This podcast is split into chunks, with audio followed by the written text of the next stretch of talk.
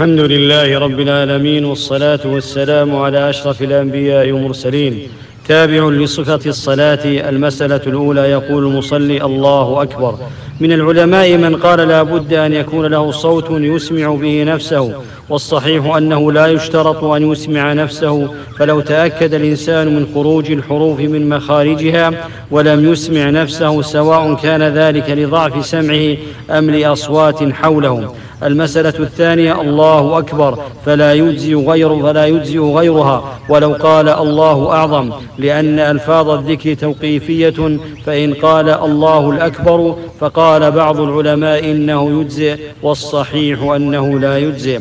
المسألة الثالثة إذا كان لا يعرف اللغة العربية ولا يستطيع النطق بها نقول الرجل الذي لا يعرف اللغة العربية يستطيع أن يكبر بقلبه ويستطيع أن يكبر بالمعنى ولا يستطيع أن يكبر باللفظ. قلنا أنت الآن تستطيع شيئين وتعجز عن الثالث فقم بالشيئين. المسألة الرابعة يكبر رافعا يديه مضموم مضمومتي الأصابع ممدودة ودليله أن النبي صلى الله عليه وسلم. كان يرفع يديه حذو منكبيه إذا افتتح الصلاة وإذا كبر للركوع وإذا رفع رأسه من الركوع. رواه البخاري ومسلم. وصح عنه أيضا أنه يرفع يديه إذا قام من التشهد الأول ولا ترفع في غيرها والمرأة ترفع يديها كما يرفع الرجل وله أن يرفعهما إلى فروع أذنيه لورود ذلك عن النبي صلى الله عليه وسلم رواه مسلم. فتكون صفة الرفع من العبادات الواردة على وجوه متنوعة. المسألة الخامسة العلماء, اختلفوا العبادات الواردة على وجوه متنوعة.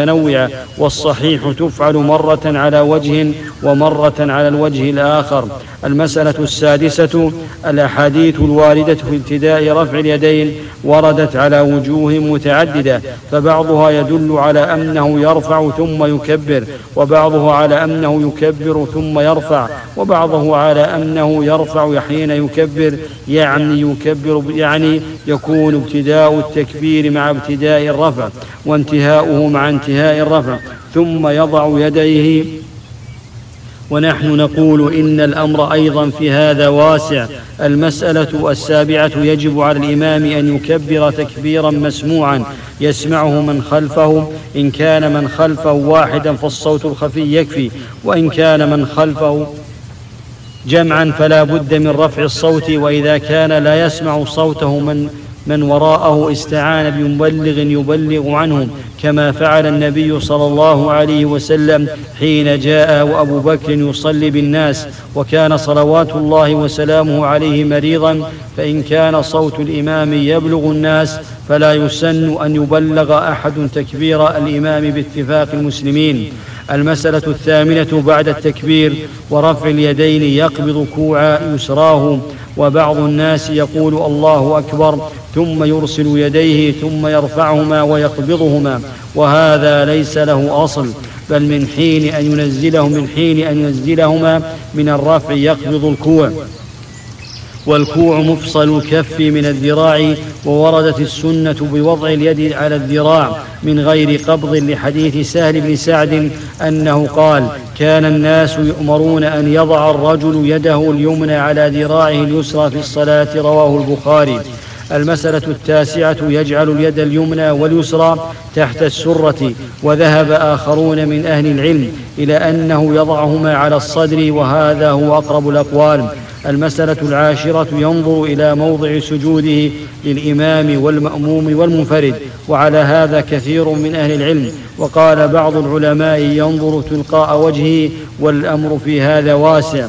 ينظر الإنسان إلى ما هو أخشع له إلا في الجلوس فإنه يرمي ببصره إلى أصبعه حيث تكون الإشارة المسألة الحادية عشرة وأما النظر إلى السماء فإنه محرم بل من كبائر الذنوب. المسألة الثانية عشرة إغماض العينين في الصلاة مكروه لأنه يشبه فعل المجوس إلا إذا كان هناك سبب مثل أن يكون حوله ما يشغله لو فتح عينيه فحينئذ يغمض يغمض تحاشيا لهذه المفسدة.